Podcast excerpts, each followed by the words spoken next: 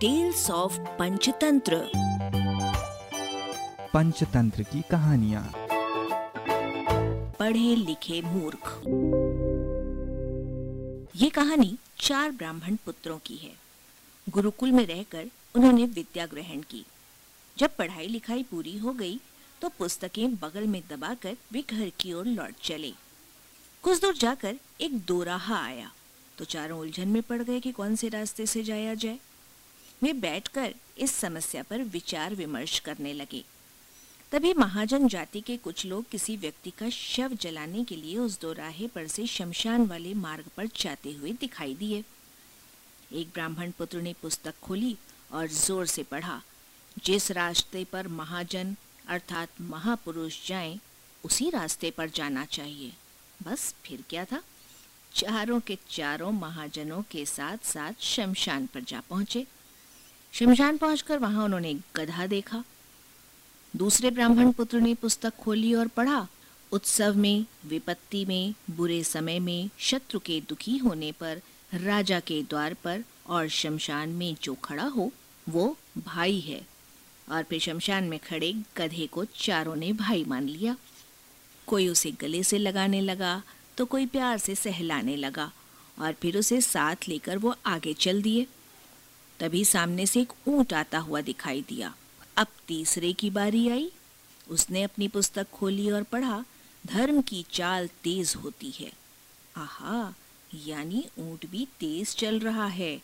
और फिर सबने तेज ऊँट को धर्म मान लिया। तब चौथे ने अपनी पुस्तक में पढ़ा, अपने प्रिय व्यक्ति को धर्म से मिलाना चाहिए। बस अपने प्रिय भाई गधे को चारों विद्वानों ने ऊँट के गले से बाँध दिया। तभी उस गधे का मालिक धोबी अपने गधे को खोजता खोजता आया तो उसे ऊँट के गले में बंधा पाया। वो ब्राह्मणों को मारने दौड़ा तो वे वहाँ से भाग गए। आगे जाकर नदी के किनारे पहुँचे। उनमें से एक ने नदी में पलाश का पत्ता आते देखकर पुस्तक में पढ़ा, जो पत्ता आएगा वो हमें पार लगाएगा और वो तुरंत ही पत्ते पर कूद पड़ा। नदी की तेज धार उसे बहाने लगी। दूसरे ने जब देखा कि नदी उसे बहाकर ले जाएगी तो उसने पुस्तक खोलकर पढ़ा, सर्वनाश आने पर विद्वान लोग आधा छोड़ देते हैं। ये पढ़कर उसने बहते हुए ब्राह्मण की चोटी पकड़ी और उसका सिर काट लिया।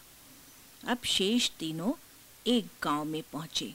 वहाँ गाँव के लोगों ने उन तीनों विद्वानों को अलग अलग घरों में भोजन के लिए आमंत्रित किया।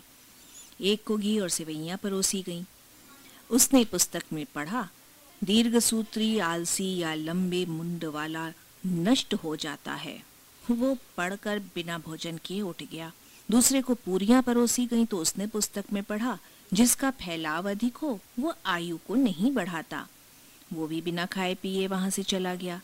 तीसरे के सामने मालपुए रखे गए। उसने भी पुस्तक में पढ़ा, छिद्र दोषों से बहुत बुराई जन्मती है और वो भी बिना खाए पिए वहाँ से उठ गया। सारे गाँव में उन तीनों की खूब हँसी उड़ाई गई। पढ़े लिखे होने पर भी ब्राह्मणों ने पुस्तकों में लिखी बातों के उल्टे सीधे अर्थ निकाले। अपनी बुद्धि का प्रयोग नहीं किया और अपनी हँसी करवाई। इसलिए ज्ञान की बातों के साथ साथ अपनी बुद्धि का प्रयोग भी करना चाहिए। किताबें पढ़ना, ज्ञान की बातें पढ़ना ही काफ़ी नहीं है। उनका उपयोग सही वक्त पर सही समय करना भी आना चाहिए। अरबा की प्रस्तुति।